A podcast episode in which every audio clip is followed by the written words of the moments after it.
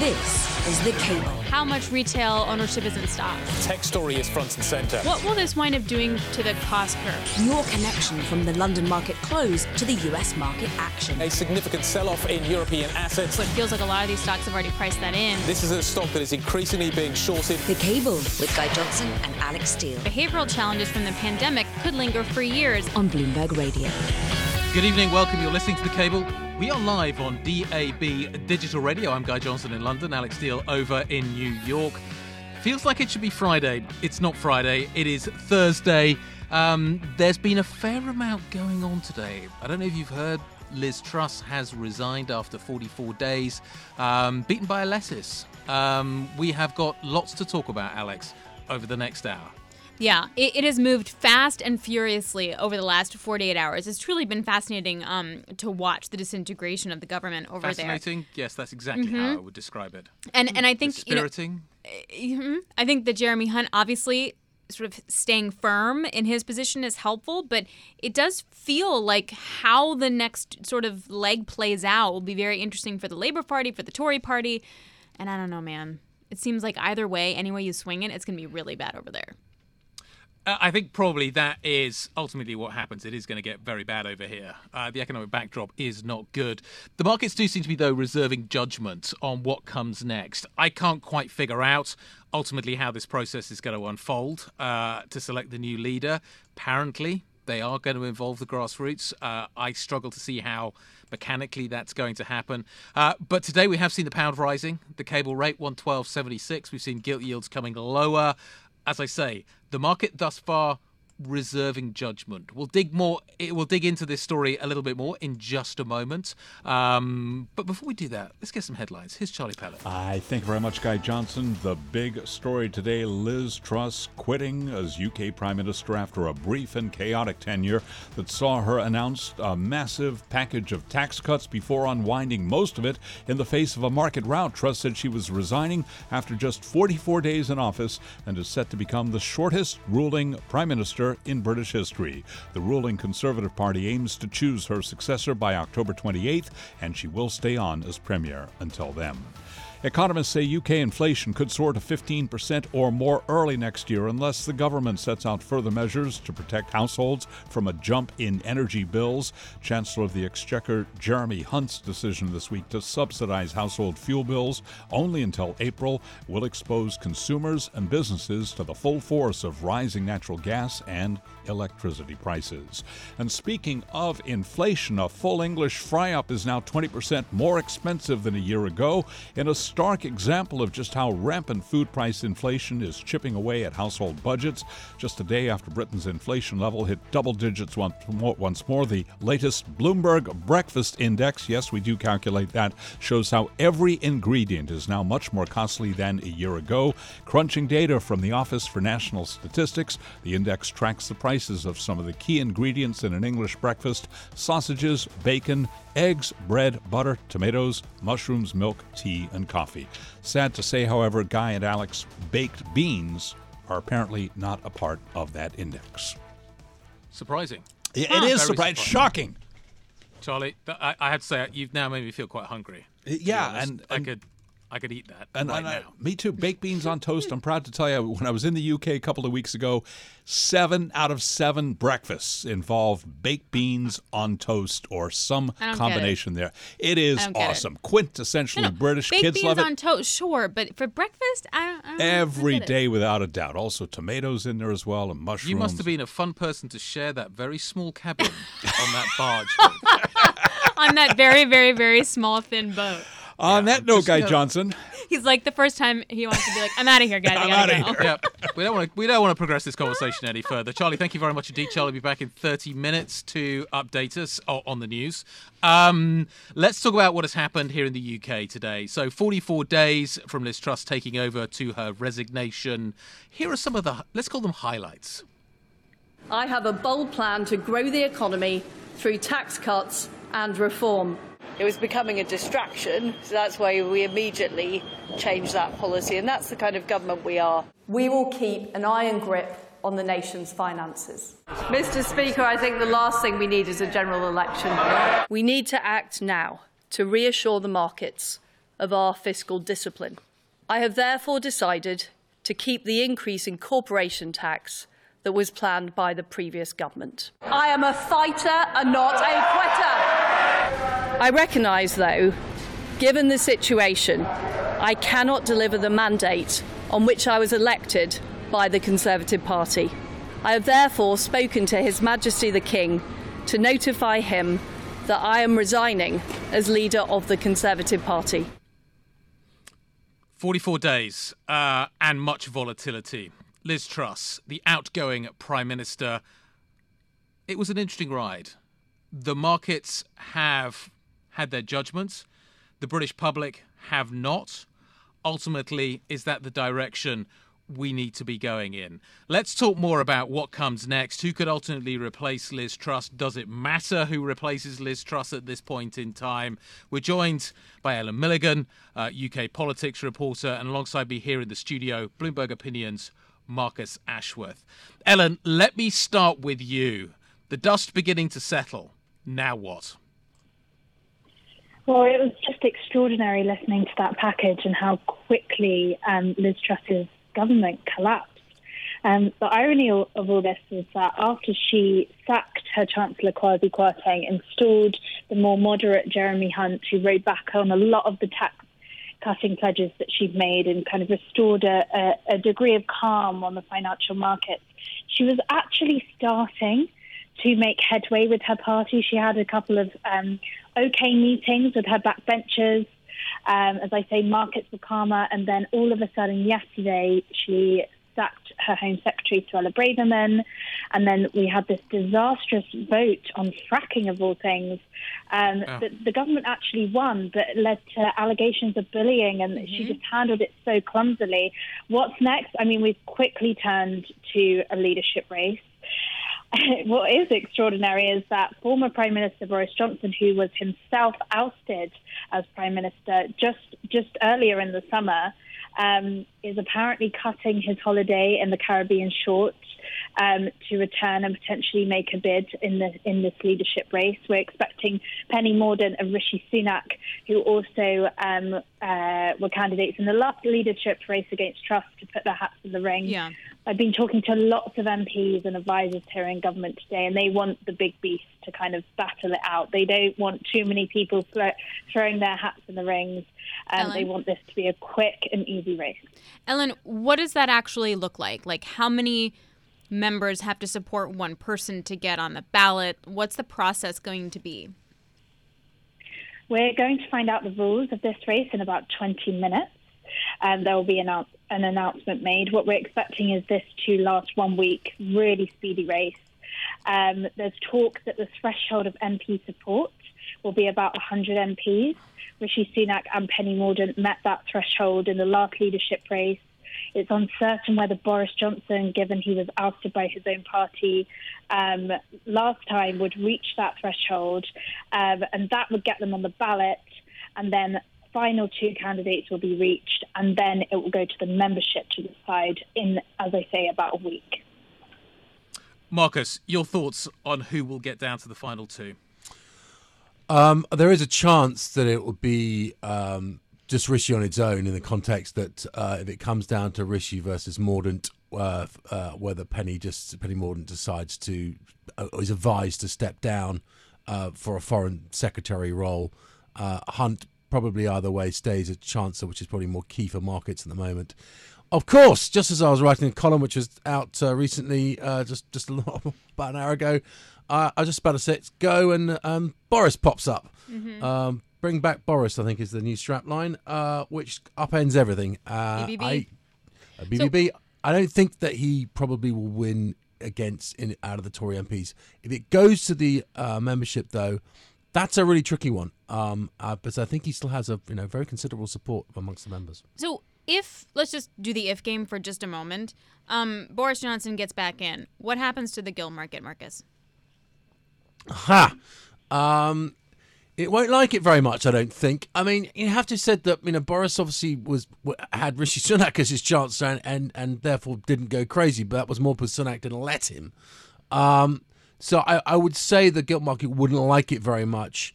Um, but it depends if he kept Hunter's chancellor. Would that would that alter things overly? I, I'm not so sure.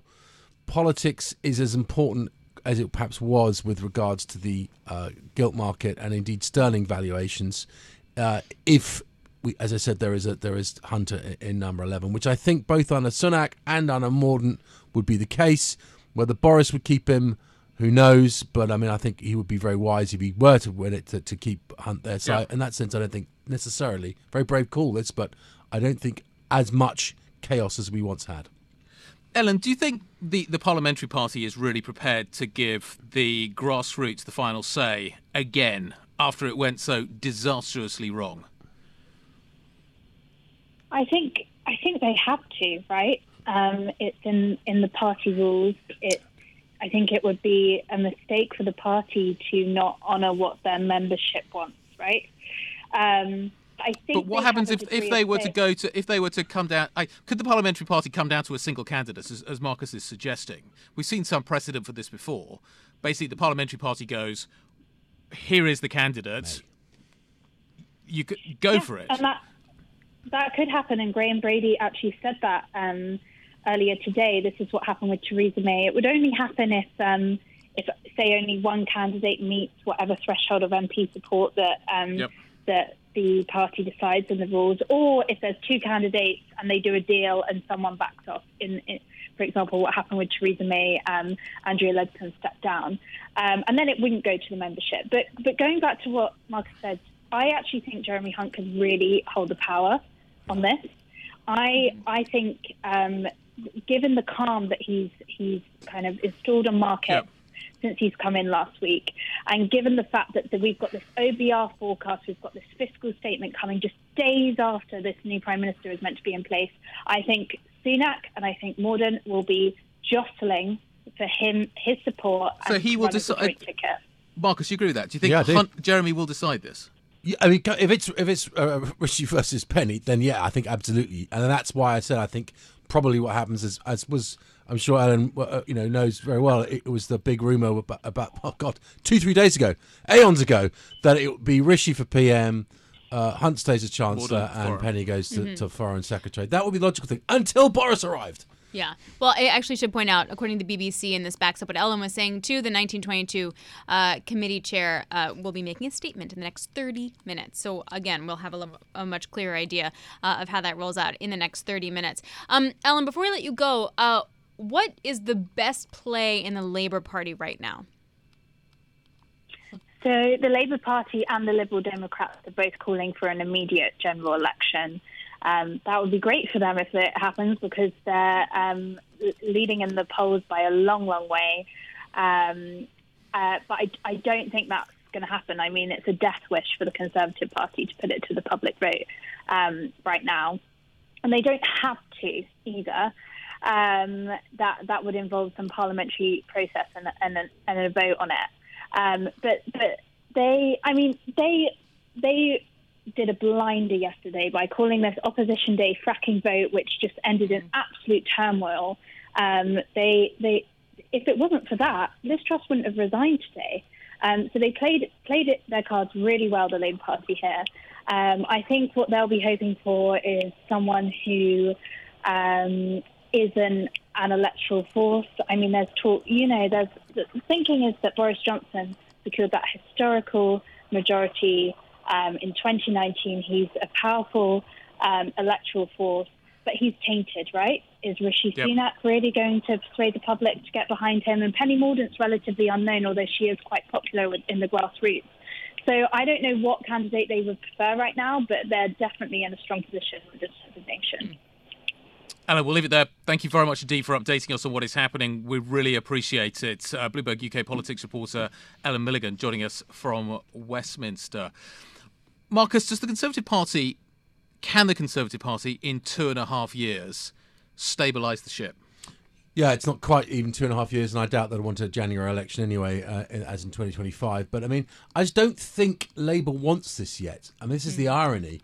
Uh, they have to be seen that they want it, but the last thing anyone would want is actually hand out this this this political and economic and financial mess that the, the country's in. Mm-hmm. Um, and that's why I think it's the Labour Party's got to be quite careful they don't push it too hard. Let the Conservative Party keep on making the mistakes uh, and just walk into number 10 in, in two years' time when hopefully a lot of the hard decisions have been made. Yeah. And they have a chance of actually doing something that will be noticeable to, to, to keep hold of power. This Right. is why they, the Tory party doesn't want to give it away now because they know that they do that, you know, that of course, that they will be uh, out for quite a long while. I mean, if you're going to see a party implode themselves, like why not let them keep imploding themselves at the end of the day? Exactly. Um, Therese Raphael is joining us as well from Bloomberg Opinion. Uh, Therese, well, this has been a fun 24 hours. Um, what is your best take uh, on what happens next for the UK government?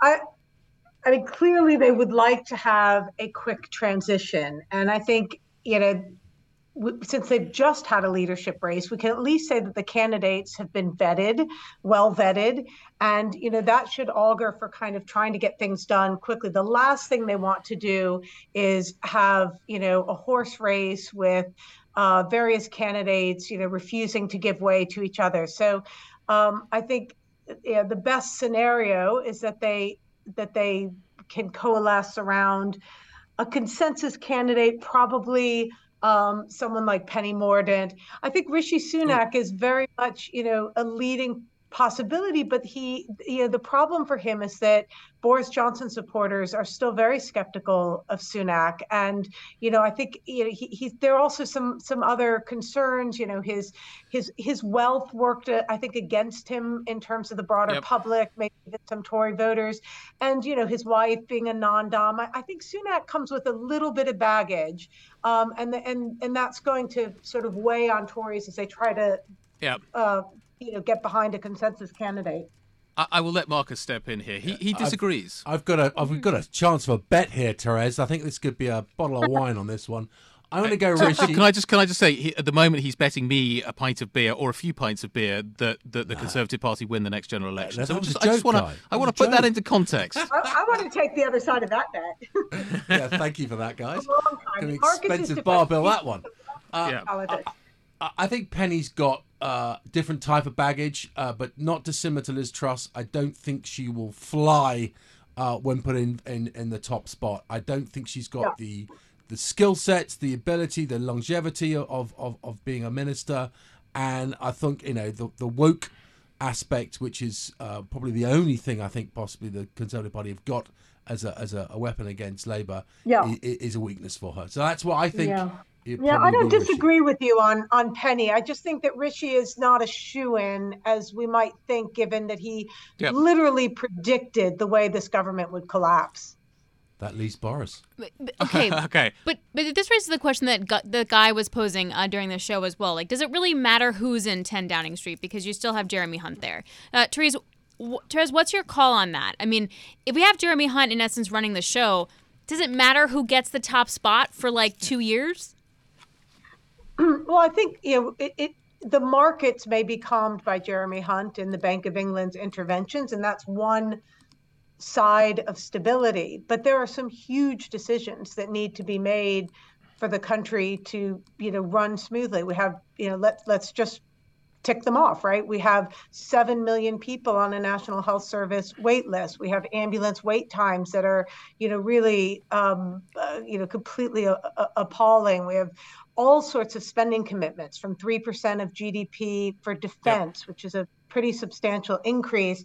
Um, we have public sector strikes uh, perhaps teed up and wage and, and public sector wage negotiations coming up. So there are a lot of decisions facing the next government. That means a lot of opportunities for things to sort of um, you know to to go wrong. Um, I think you know stability, which is the watchword of the of the moment, um, can be achieved regardless of who they put in number 10 if you as you say you have you know hunt in charge of the books and and the bank of england and these other institutions sort of there but you know, stability is a pretty low bar for a g7 country that's Yeah, it'd be nice know- though. I, I agree it's a low bar, but but we've managed to get under it um, b- i- i- by by in some significant style. Therese, Boris Johnson stability don't really go in the same sentence. No, I mean, it says a lot, right? That he's been away while all this is happening. You know, he's earning fat speaking fees in the US, he's been on holiday in the Caribbean. I mean, lots and lots of things happening in Parliament.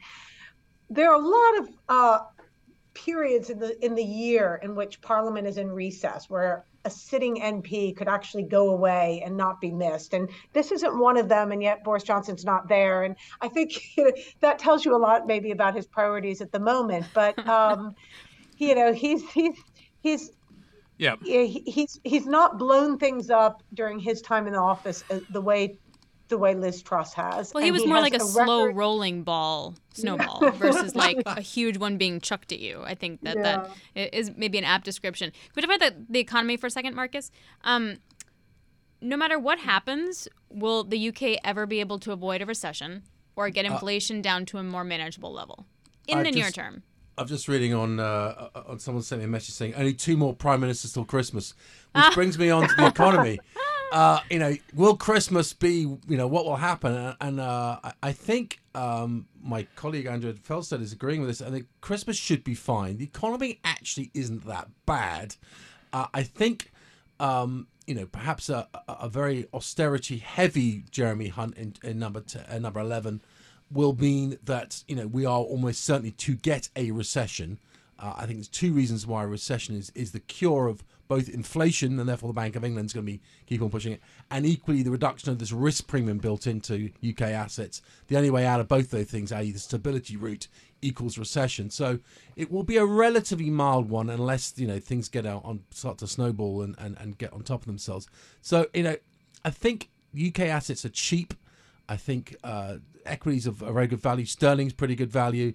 Gilts clearly have recovered, but there is a, a long way to go and I just don't see there's any major catalyst um, on the economy or indeed to, to buy sterling just yet. Yep. But we, we can hope for it. Hunter's ruled himself out. Yes, smart man. Really? Mm-hmm.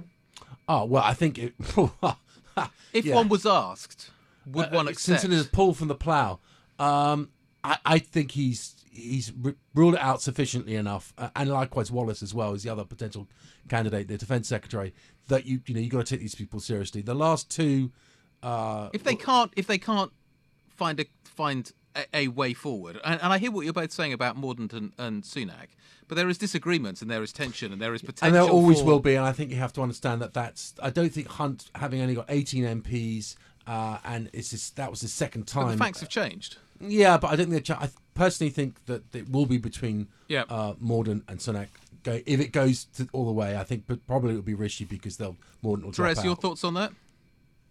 Yeah, I think Hunt is is has made a judgment that the markets would be very unsettled if he threw his hat in now, and they, you right. know, maybe could you see a Hunt as prime minister and a Sunak as chancellor? But why would Sunak take that? You know, having, yep. you know, so I, I I think Hunt stays. Um, he, he sort of indicated he had, you know, personal reasons for, you know, he just was happy where he is. Um, and Ben Wallace, you know, again, could he be, could the defense secretary be a compromise candidate? He's popular with the public but I think people don't know that much about him. But he's also said that he, you know, he has an important job to do uh, in in supporting Ukraine, mm-hmm. um, and uh, that's one policy the the conservatives have gotten right from the beginning. Boris Johnson got right. It would feel, um, you know, it, do you really want to sort of mess with what's working there? So I think not, you know, can't rule them out, but I, I would say that we're still looking at the same field of candidates we saw before. I think Suella Braverman would be very interested in the job, as her resignation letter made pretty clear. Mm-hmm. Um, and you know, what would her sort of you know what, what would it take for her to to kind of step aside and, and back someone else given that she's coming from the right of the party and and and is so you know obviously angry yeah. at the way Truss had to uh, abandoned her agenda. So we're about like 20 minutes roughly away uh, from uh, the announcement of sort of how we're going to go about doing 10, this apparently. 1922 it's about, committee. It's, it's, happening in 10 minutes. Oh, 10 minutes. Okay. Yep. My timing was off. Um, so apparently we're hearing more details though. Uh, the Sun reporting that there's a maximum of three candidates that will go to the vote uh, of MPs, and uh, they're announcing a 100 person threshold for nominations. So it feels like they're just trying to condense the process so we don't get like 17 different kind of candidates. Yeah. This, this feels like what we were already expecting, right? Yeah, exactly. They don't want to go through a multi-round process. Again, all these candidates, you know, they've done the debates, they've been vetted, you know, MPs have voted. As Guy says, the facts have changed quite a lot in the last six weeks, but these are pretty much known quantities, both to MPs, of course, but also to party members. And I think the real question is does this go to the membership? Because it changes a lot if it does. The membership, you know, as we discussed a lot this summer, has a particular you know, is a particular demographic and complexion. I mean, may, you know, maybe the membership is chastened by having gotten it so wrong with Liz Truss, but um, I, I'm not sure MPs really want to test that out right now. Does anybody think? Does anybody think, Marcus? Do you think that, that the next prime minister can really do anything? I, just, just just to come back to this point, if we go to if we go to the party, they don't like supply side reforms. They don't like planning. They don't like um, kind of changes to their lives in a major way. They're not particularly vested in the growth narrative. Do you think? Do you think that that there is? They're not investing in the growth narrative. Well, why, uh, they're uh, largely elderly, largely pensioners. What, why? What? What difference does growth make to their lives?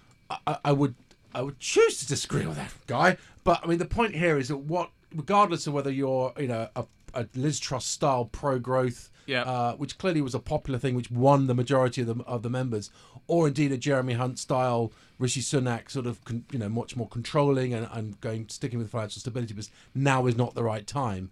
I think that debate has been won in the context of that Rishi Sunak has proved prescient. This was not the right way or right time to go about uh, change. Therefore, that the only chance the Conservative Party, and may I win, may win that pint against you in two years' time, is if the things have stabilised. and They say, look, stick with us because yes, we had a bad time, but you know, at mm-hmm. the end of the pandemic, stick with the Conservative Party because we are able to, and we'll promise you X, Y, and Z once you know we, you give us another mandate, and you know, as I said, beat the stick of of, of, of wokeness and things like that. What's the easiest thing there is to fix right now? Could it be the mortgage market, the housing market?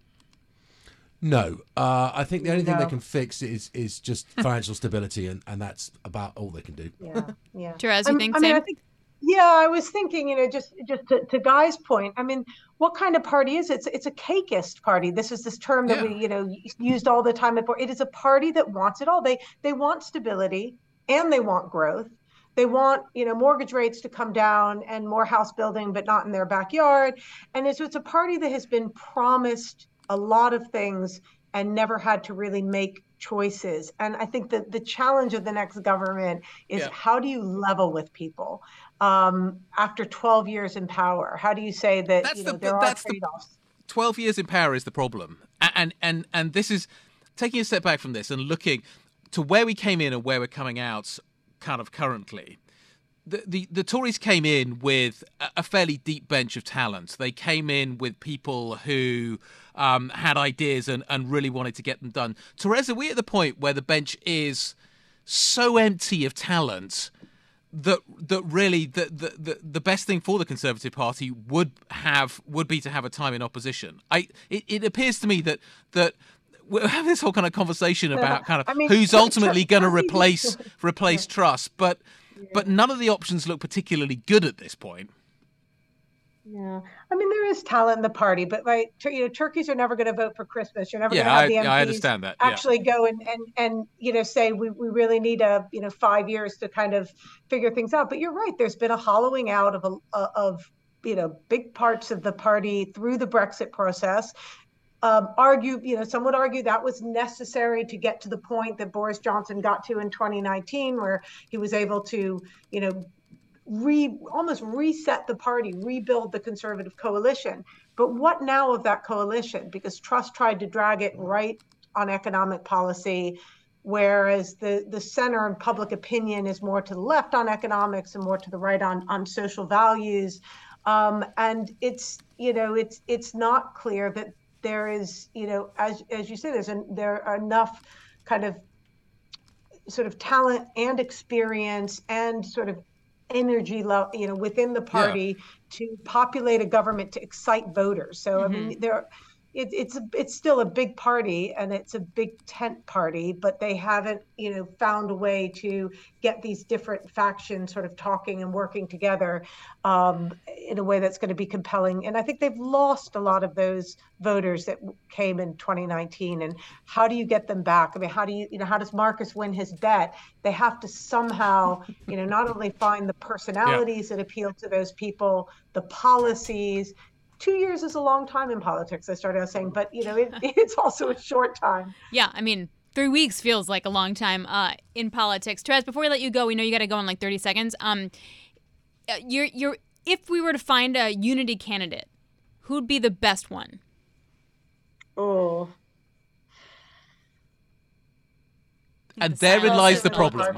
And therein lies the yeah. therein lies the problem because you, you, know, you have to you, you basically then have to assume that the these very you know th- these these sort of warring or you know different wings of the party are going to come together in the interest of unity yeah. and you know and support and so for example over northern ireland you know are you going to get a candidate where where where does a unity candidate stand on the northern ireland protocol bill which you know effectively blows up parts of the yep. um, you know agreement with the EU. Where does a unity candidate stand um, on you know a whole range of issues? So I I think it's hard. I think someone like Rishi probably you know has he has the skill set to do it in terms of being able to take on the hard subjects and argue it through. I don't know that about Penny Mordaunt. We haven't seen enough of her. We know that Sunak has, you know, intellectually he, he's got what it takes, but whether that wing of the party that supported yep. Will give him a chance. I think that I mean, look, they're they're looking at unemployment, mass unemployment in the Tory party if they don't figure that out. Um, so I guess I'd put my I, I guess I'd say Sunak has got the best shot in terms of just sheer intellectual sort of ability. But um, you know, we'll, we also have to factor in what the Tory-leaning media. You know, we look at the Daily Telegraph and the Mail that they were savage towards Sunak during the uh, yeah. uh, during the the leadership contest. Will they now be willing to give him another chance? I mean, that's obviously big parts of the public don't read those papers, but they do reach a lot of people. I'm glad you agree with me, Therese. it, it, does sound like we're heading for some sort of. Maybe, uh, uh, yeah, I, I, can't believe you did that. Um, the uh, the uh, the coalition government possibility with it. We, we, need a coalition government basically within the Conservative Party. Therese, I know you've got to go. Thank you so much indeed uh, for your thoughts and analysis on what is happening here. Therese Raphael uh, from Bloomberg Opinion. we are expecting um, that we are going to be hearing from Graham Brady mm-hmm. very, very shortly. My producer just said something in my ear. I'm not entirely sure uh, what it was. So Brady's talking. Let's go to him. Necessary during the course of Monday, uh, and when we reach two final candidates, we will also conduct an indicative ballot uh, so that it is clear what the balance of preference within the parliamentary party is. I'm now going to hand over to the party chairman to talk about the uh, members' statements. Uh, good afternoon. The board of the Conservative Party met at four o'clock today, and in conjunction with the 1922 committee, we have decided that if the party should decide to put forward two candidates, there will be an expedited binding online vote of Conservative Party members to choose its next leader. All stages of the leadership election will be concluded by no later than Friday, the 28th of October. Before the vote of members is concluded, CCHQ will be working with media outlets to ensure that we can have one broadcast event so members can hear from the final two candidates. So Graham and I are ready to take a few questions. If you can indicate uh, which one of us you'd like to answer, it would be quite helpful, wouldn't it, Sir Graham? We'll start with Beth for a minute. Jake Berry, you're the Conservative Party chair. This you have to agree in terms of a governing party is a terrible state of affairs. The public will be looking at you thinking, can these guys, can these men and women govern? What's your message to the public? And ideally, would you like just one unity candidate to come through? Beth, it's up to the members of Parliament uh, who will be standing about whether we have one or two candidates. My job as Conservative Party chairman is to ensure that if there are two candidates, in a rapid way, acting in the national interest, our membership can make their views known. Your So, message Graham? to the public, Mr. Berry, your message to the public, are you sorry for what's happening? What's your message? My message is that we will we have acted quickly, we will continue to act quickly to ensure that this country has the stability it requires. Yes. Um, kind of to both of you, really. Are you stitching up the rules here to keep Boris Johnson off the ballot? And would you be quite happy with one person going forward and no membership stage? We fixed a high threshold, uh, but a threshold that should be achievable by any serious candidate who has a realistic prospect of going through. Uh, a threshold of 100 uh, members of parliament nominating a candidate uh, obviously allows for uh, three candidates potentially to come forward. Uh, we clearly have no uh, say or no knowledge of who those candidates will be at this point. And are you um, are you happy for it to be one person and not go to the members? Well, a matter for Sir Graham and the 1922 committee and the process they are running. In terms of our membership, we want to ensure that if uh, there are two candidates that come forward, the members will have their final, final say. Yes. How are you going to make sure that online voting system is secure? And also, what are you going to do about Tory party members who don't have access to online voting? Uh, without going into the security measures we will take, for reasons I'm sure you understand, we are satisfied that the online voting system will be secure. All efforts will be made, including uh, outreach to members for whom we don't have an email address or members who are unable to vote online. Are you expecting there to be any hustings between candidates before anything? There, there, there will be hustings on, on Monday uh, once the nominations are closed. Mr. Berry, is party. Behind closed. Mr. Berry, Question. you use the if conditional so much in that statement as to whether or not it is one or two candidates or three candidates who go forward on Monday. Does this mean if there is one candidate who meets this threshold on Monday, Monday is the day the nation gets its new Prime Minister?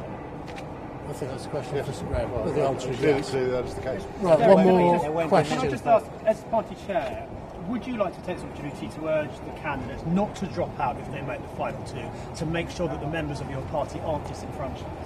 Um, that is a matter for the process that Sir Graham is running. Um, if there are two candidates, we will ensure that every member has the opportunity to vote. Thank if you. there's only one, there won't be a vote. If there is only one candidate, there will be no confirmatory vote of Conservative Party members. Thank you. Thank you. Thank you very much. Thank you.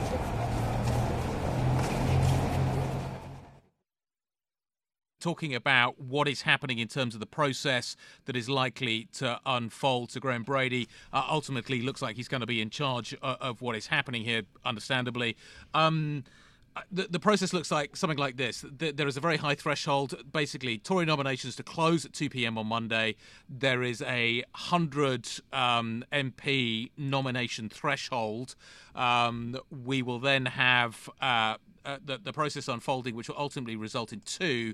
There will then be an indicative vote, which I think is kind of a crucial sort of moment in time, which is why everybody's asking about whether or not we're going to go to one candidate.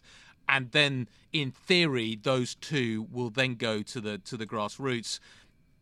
But I would say that its indicative votes may cause one of those two candidates to drop out, which is why ultimately everybody's asking about one candidate uh, going to to the to the grassroots. Marcus, you've been listening to that as well. Is that your read of the situation too? Yeah, this is very clearly done to keep uh, Boris Johnson off the list, Hmm. um, and uh, I think therefore almost certainly uh, my my suspicion it will be Rishi is, is I'm even more more certain that's going to be the case now. Um, there'll be a lot of pressure on Penny Mordaunt to back away if she doesn't get clearly. I mean, if it's if they're very close and it's you know 120 versus 125, obviously they'll go for it. But if it's clearly that uh, Rishi has a, a significant uh, majority, I think she'll back away um, with a prize of foreign secretary, um, and and Hunt will stay in in. Uh, in number 11 but equally I think the point here is, is you know made earlier if Hunt has some sway in this if he says he's not going to uh, you know, be the chancellor to either, for instance, Penny or indeed Rishi, that that might sway things. But there's a big conclave, like a papal conclave there this weekend. Uh, I doubt it will get to Monday before we know what's going on. So I, I would expect on Monday we will have, uh, as I said, probably Rishi Sunak announced as Prime Minister. I was gonna say though, doing it Monday, like having it by Monday, that feels really fast for you guys. Well, I that mean, would be something. It's like a cat with a hairball, isn't it? Yeah. Yeah. You know, they spat, we spat out Liz Truss. Out she goes. You know, next Thanks one. for that one. Yeah, that's nice. Nice image. Excellent. I'm going with that forever. Marcus, thank you for that. I really appreciate that. Uh, Marcus Ashworth, sticking with us. We appreciate your time for the last 40 minutes. Thank you so much. Go have your drink at the pub. You very well deserve it. Uh, more coming up. You're listening to The Cable. This is Bloomberg. This is The Cable with Guy Johnson and Alix Steel on Bloomberg Radio. Good evening. You're listening to The Cable on Bloomberg DAB Digital Radio. I'm Alix Steel of New York. Guy Johnson's over in London. So we're going to take a little break from UK politics for a moment and talk about earnings. Over the last 20 minutes, we also got L'Oreal numbers coming out, like for like sales in the third quarter up over 9%. On the other hand, Adidas cutting its full year outlook uh, on an FX neutral revenue basis uh, and their gross margins. So you're seeing some that survive, some that have pressure. It's a really confusing time. So Guy and I caught up earlier with Mike Wilson, a chief U.S. equity strategist, and I appreciate it's the U.S. But I think either way, we talk about whether or not traders are just exhausted with the market anywhere you look at it, whether it's the UK, whether it's the US equity market, whether it's European earnings. Here's what he had to say. Uh, I think everybody's exhausted. That, that's for sure. I mean, the markets uh, have a way of doing that to all of us. Even in bull markets, I think people get exhausted. But but this has been a, a particularly uh, trying year because nothing has worked, right? Not bonds or stocks, and even commodities peaked back in, in April. So it's just been a it's been a real, you know, pooper of a year, as we say, and uh, people are tired. They just they want to get it over with. Let's just get it done well, and okay, move on here.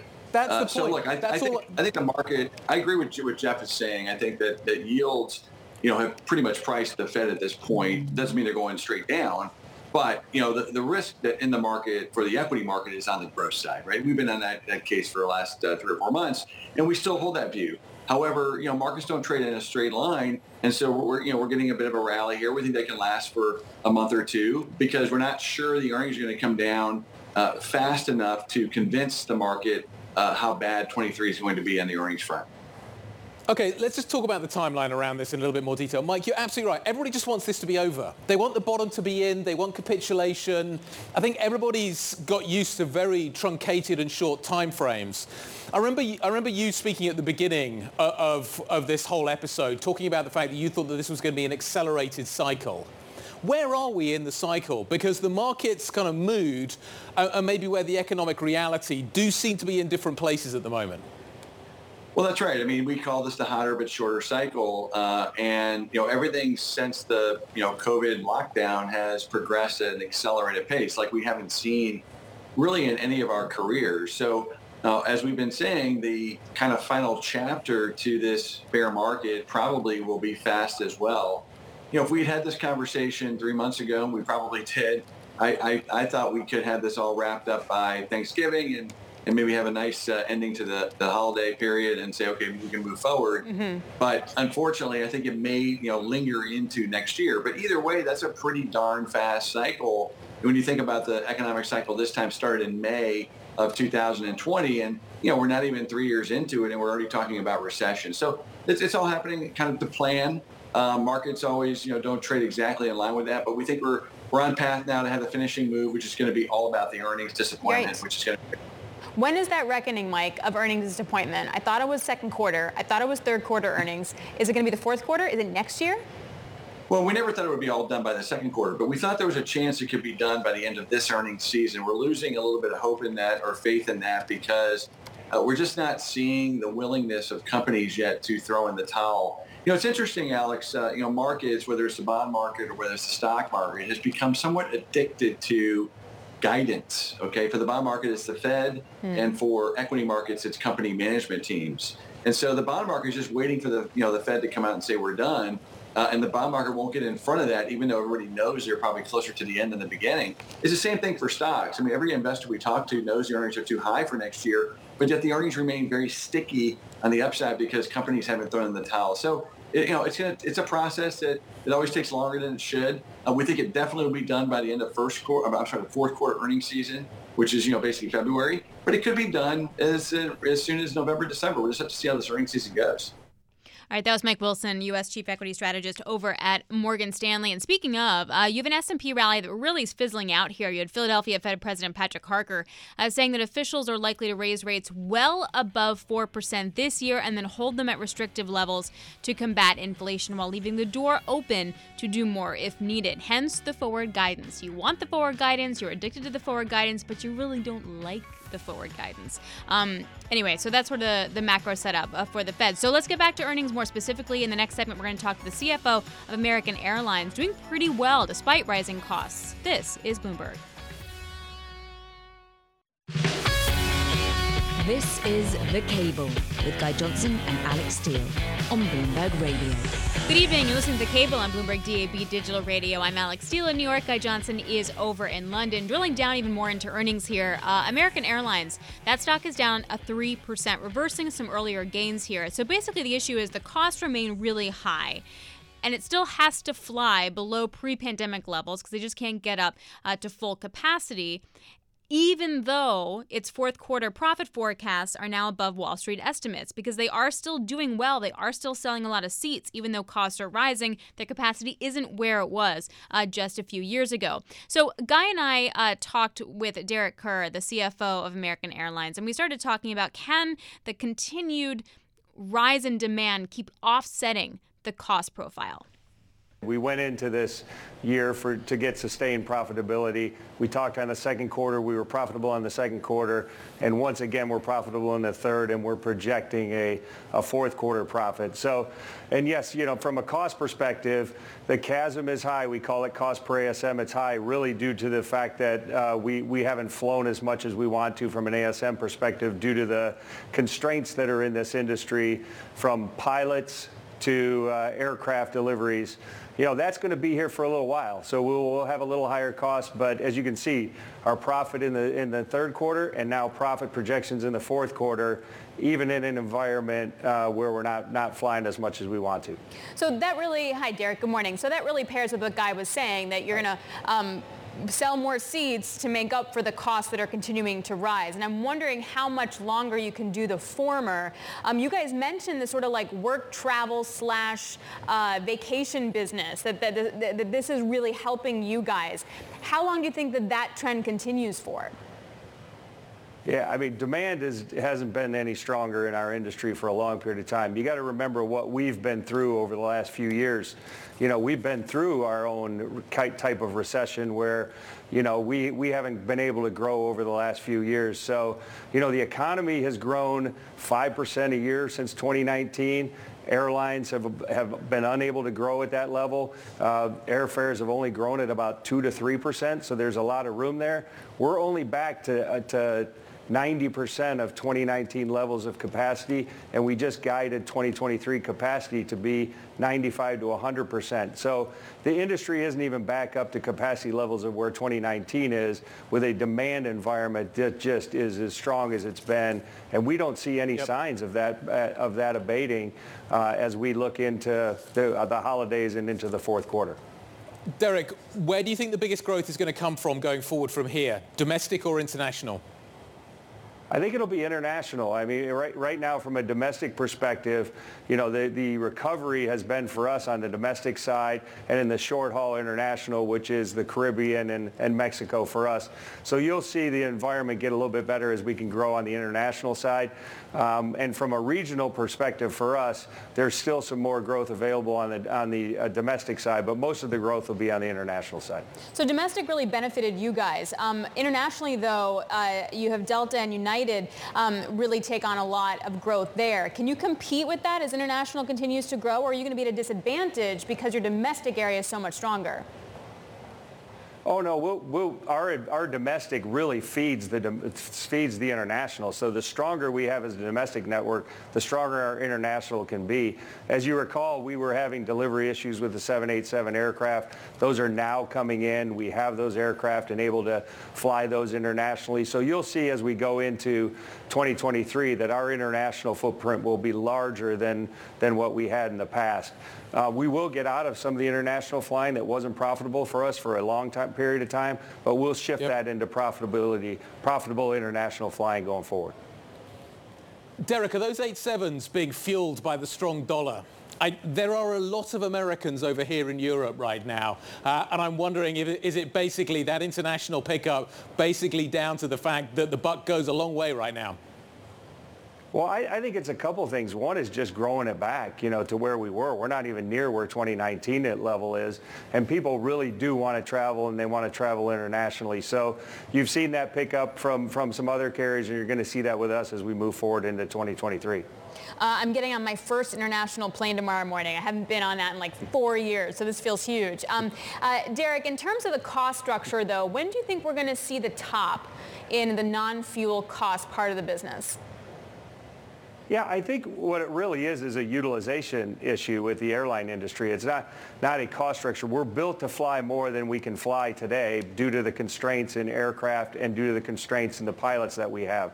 So as we grow the airline back over time, we're going to grow it back much more efficiently than, than we are today. And that's where you'll see the cost structure and the cost CASM pressure come down over time. In terms of what kind of environment you're building the airline for now, Derek. How different is it to the pre-pandemic environment? Is it a different market now? And if so, how? It's a little different. I think the, the way people are traveling today is different than they've traveled in the past. You know, you, you referenced it earlier about the blended trips. I mean, we're seeing that. You know, business Business is back 100%, but business is back because small businesses are flying a lot more than, than they have in the past. So that is back and it's back full. The leisure is back full. Uh, corporate is only back about 80%, but they are driven by this blended trip. So we've seen, we saw RASM up, uh, our, our revenue uh, metric up 25% year over year, even in this environment. So I think the, the blended is offsetting some of the corporate coming back. I think the corporate is going to come back, and I think international growth coming back will be a huge benefit as we move into uh, 2023 the view from American Airlines and what comes next for the airline sector in the United States. Uh, what is interesting here is that at the moment, costs are high, but fares are high. Will that continue as we potentially go into a recession? Will people still be prepared to travel? Has that view of travel changed? On a more long term basis as a result of the pandemic. You only live once, get on with it, enjoy it, fly more, take more holidays. Does that stick around? And as we go into a recession, does that business travel hold up as well? I think there's going to be huge questions uh, that we need to answer because the challenge for the airlines is that they are now probably left with a fairly sticky cost base. Labor is high, fuel prices are high. And we are going into a low carbon world where fuel is likely to become even more expensive as we go to sustainable aviation fuel. Huge challenges for the airline sector going forward. I don't think we've got all of the answers yet. Anyway, hope you enjoyed the show from Alix and from me. This was The Cable. This is Bloomberg.